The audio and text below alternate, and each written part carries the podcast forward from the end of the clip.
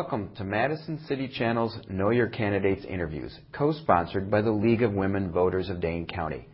I'm Michael Rosenberg, and I am interviewing Mark Pocan, the Democratic candidate and incumbent for Wisconsin's 2nd Congressional District in the November 8th general election.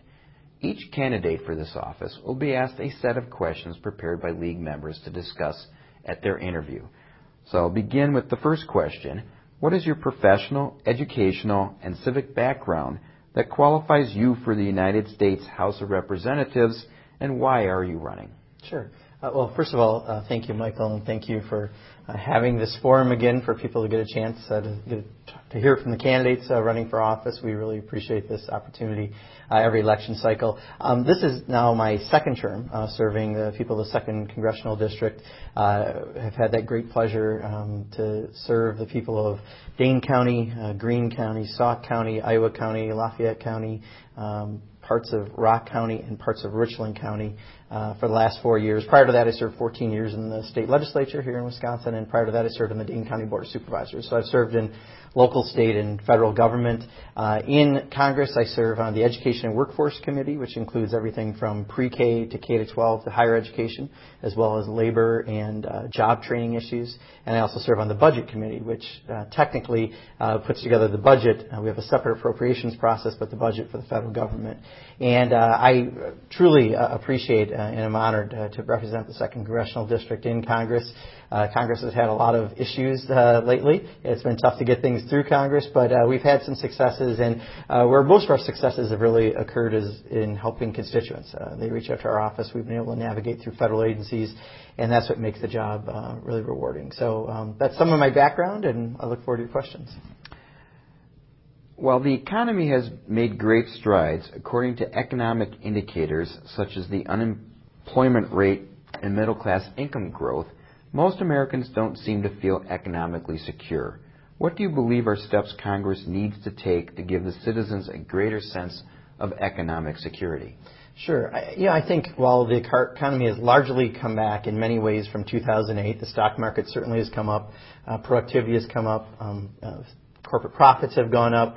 Uh, one of the few things that's uh, not, and it's been very flat, is wages for the average person. And that's what I think people are feeling the most, that they're not sharing in the gain. The top 1 or 2% are benefiting and it hasn't been spread out uh, as evenly as it should be. So there's a number of things. One, we should raise the minimum wage. Uh, I'm on proposals to raise it to $15 um, over a series of years, but to put something in that uh, is more meaningful than seven, you know, and a quarter, 7.35 an hour, uh, depending where you're in the country, 15,000 a year you simply can't live on, and uh, we need to do that. I think we need to do uh, more to help people form unions. I think uh, you know we are at one of our best periods in the country where we had the least income inequality and some of the greatest prosperities, when you had some of the greatest ability for workers to have their voices collectively heard in the workplaces. Uh, we need to do more of that. I think we need to do things that uh, invest in our infrastructure right now. You know, Wisconsin under Scott Walker has got the fourth worst roads in the nation. Uh, we've divested in our schools. Uh, those are things that we should put money back into now because not only do they create good paying family supporting wages right now, but they invest back in our infrastructure that'll serve uh, us for decades to come. Uh, just on bridges alone, I think it's 40% of the bridges in this country are old enough to be eligible for Medicare. Uh, that's a concern, and I think those are some of the things, uh, among others, that we can do to try to help uh, make it so that everyone uh, is sharing in the prosperity from the economy coming back. Next question. Congress will be working with a new president and administration when it returns after the election. How do you believe this will generally affect your work as a House of Representative if elected? How do you believe the election of each major party candidate, Trump or Clinton, will affect your work? Sure. You know, I, I never realized uh, until I got to Congress just how much power there is in that executive branch. Even though we're co-equal branches of government, when Congress doesn't function, like it hasn't really since 2010 very well, um, there's a lot a president can do. We all know about um, Supreme Court appointments, and clearly those are very, very important for the third uh, branch of government. But also, uh, there's two other areas that are worth mentioning. One are executive orders. With a single stroke of a pen, a pen the president can uh, do things that aren't permanent, but certainly make it hard to remove uh, things like we've asked for in, in this last Congress, the previous Congress, uh, to raise minimum wage for federal contractors and their subcontractors, which the president did, and to provide for non-discrimination in employment for gay and lesbian employees and transgender employees. Which he did. And when he does a stroke of the pen or she does a stroke of the pen, uh, that's 22 to 24 percent of the economy in the country. So it's still very, very powerful. Sometimes it still needs to be put in place in statute, which is where Congress comes in, but they certainly have a lot of power. And the third area is agency rules. And just being in the Education and Workforce Committee, the Department of Labor uh, did a number of rules around overtime pay and, and other issues that help, I think, working Americans. Uh, those happen under the jurisdiction of a secretary that's appointed by the president. So there's a lot of power in that White House that affects me quite a bit as a member of Congress and have that relationship to be able to, to work off of. I think if uh, Secretary Clinton uh, is elected, which I uh, am assuming is going to happen, and I guess I'm hoping is going to happen, uh, you know, I think that that's going to be able to have a good relationship. Uh, having served as long as she did in the U.S. Senate, having been a Secretary of State, uh, there's a good understanding of how the the various branches work together. Um, if it's Donald Trump, it'll be more interesting. Um, you know, I, I think uh, it'll be more challenging. Um, but you know, it's challenging period in Congress with the Tea Party. So uh, I think if you throw in one more sideshow to the circus, um, certainly it may be more colorful for people on news networks, but uh, a little more painful for those of us who are trying to get something done. Cyber attacks of U.S. government or organization computer systems are an ever increasing threat what actions do you believe Congress needs to take in response to these attacks?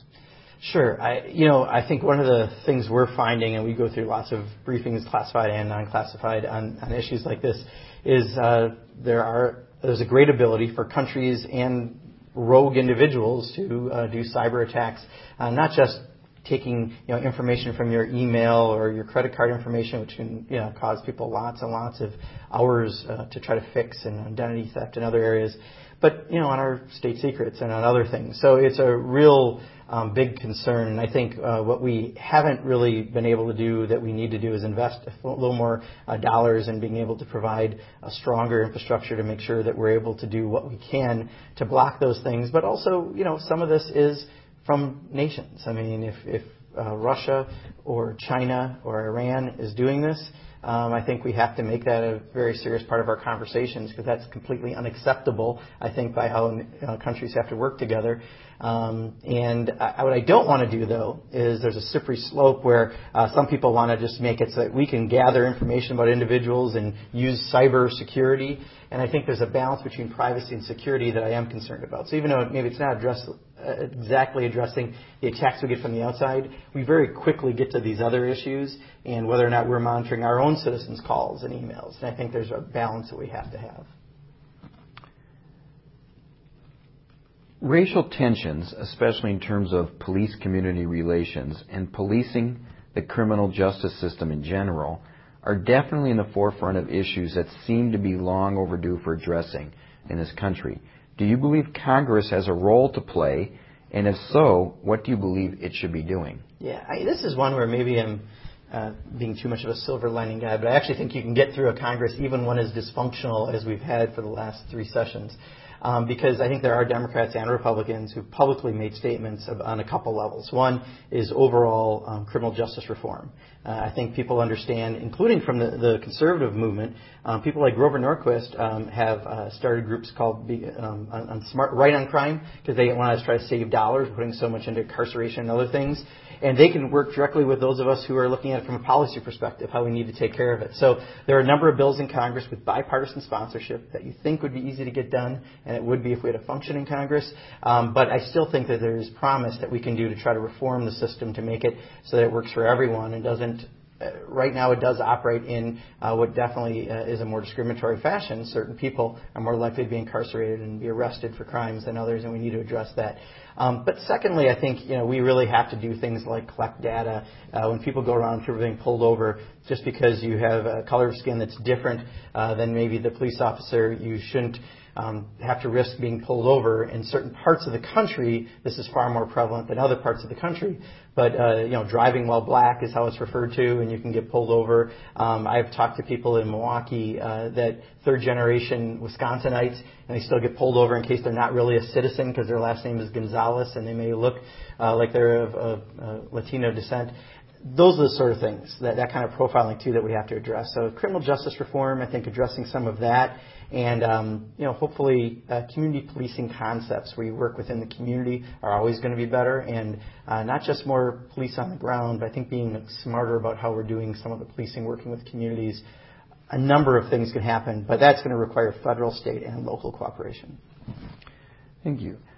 What other issues, through committee work and legislation introduction, do you wish to make a priority for yourself if you are elected, and why?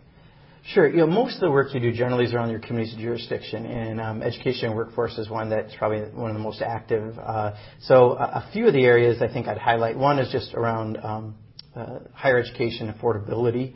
Uh, we uh, we put out the first bill based on an idea that came out of Wisconsin on refinancing student loans. We did that back in 2013, and now um, Senator Warren has a bill like that. Senator Gillibrand from New York and others. So there's a lot of interest around trying to make it so that uh, people who have interest rates of 6.6% might be able to refinance, which you can't currently do, like you might your home or your car with your student loans. Also, let's figure out how you don't get there first, that you have to have that student loan, graduating at 28 or 29,000, leaving the UW with their four-year degree. Student debt's quadrupled in the last 11 years, and we've got to deal with that too. So there's an interesting proposal with a group called Demos out of Washington that uh, Representative Keith Ellison from Minnesota and I have introduced that specifically, um, and, and, something very similar what Secretary Clinton's talked about, which is called a debt-free college proposal. The idea is if a state like most states, and of course Wisconsin's not like most, we're one of the handful that's still disinvesting in our state university system. But as long as you keep up that maintenance of effort, there's some extra financial aid that can go to things like work study. And the goal of the program, the way I think it would work, is you could probably do a work study job for 10 or 15 hours a week and leave a four-year public university with no debt whatsoever.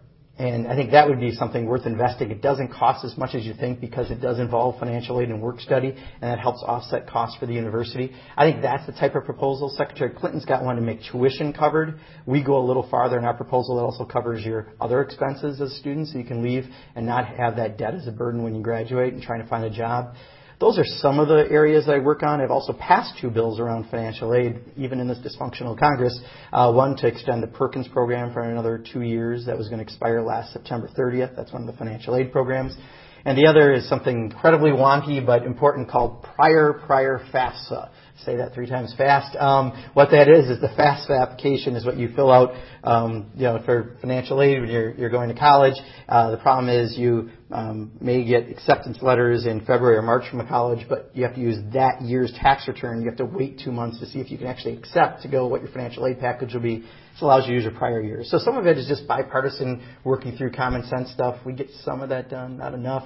Um, but we do a lot around higher education and then also around labor issues and apprenticeships. We have a bill out there that really, um, in Germany, it's about 10 times per capita use of apprenticeships, not just in the traditional um, construction model, but in healthcare, IT, and other areas. I think that's something we could expand on soon. I don't want to take a lot of time on this one question because I know I'm supposed to be limited on each one, but I could talk about a lot of things under that community jurisdiction I really enjoy working on. Finally, what would you like to say to the viewing audience as we complete this interview? Sure. I, you know, first of all, I you know truly appreciate um, the support I've had uh, in being able to serve in Congress and represent the people of South Central Wisconsin. Um, you know, I have been very honest. I think part of my job is to come back and tell what's going on in Washington and then listen to people and take that back to Washington. And Washington is clearly dysfunctional. Um, you know, the way the process is right now, the tail wag the dog. 10% of Congress have veto power over the rest of Congress. That's the Tea Party, the Freedom Caucus. Uh, so they're self-proclaimed Freedom Caucus. And because of that, we don't get our budget bills done. We don't get the appropriations process done. We don't get a lot of things done that really need to happen. Uh, we have a few successes, but they're far, far too few. And I think we got to figure out how to break that. And um, you know, part of it is redistricting reform. You know, there's only 70 competitive uh, congressional districts out of 435 in the country. So when you have that, that causes all kinds of dysfunction. We need to address issues like that. But we also need to have people like Speaker Paul Ryan stand up to that uh, caucus and say, no, I'm not going to let you have veto power, which they do through an informal rule uh, called the Hastert Rule, which is named after former Speaker Denny Hastert, who's now uh, in prison. Uh, we've taken his portrait off the wall, but they still live by the rule that says you have to have 218 people in their caucus support something to put it on the floor. That single rule change would make us at least 50% more functional, if not more. So there's some things we can do, and I think we got to work towards that. But I'm going to keep working in a bipartisan way to try to get things done. Um, that's where I've had some successes, the few successes that we've had in Congress.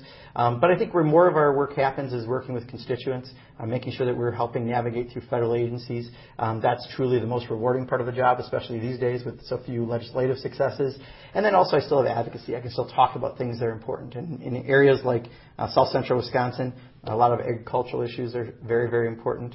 Uh, a lot of issues around higher education are extremely important. And uh, we have a very um, outspoken and active uh, electorate here. We try to make sure that we're engaging uh, throughout uh, all the counties in my district doing that. Uh, I'm going to keep doing that if I'm reelected. and I'd really um, love uh, to be reelected and serve the people of the second congressional district for another two years. And again, thank you so much for this forum. And we're always available. Um, you can contact our office uh, here in Madison. That's where we do most of our casework.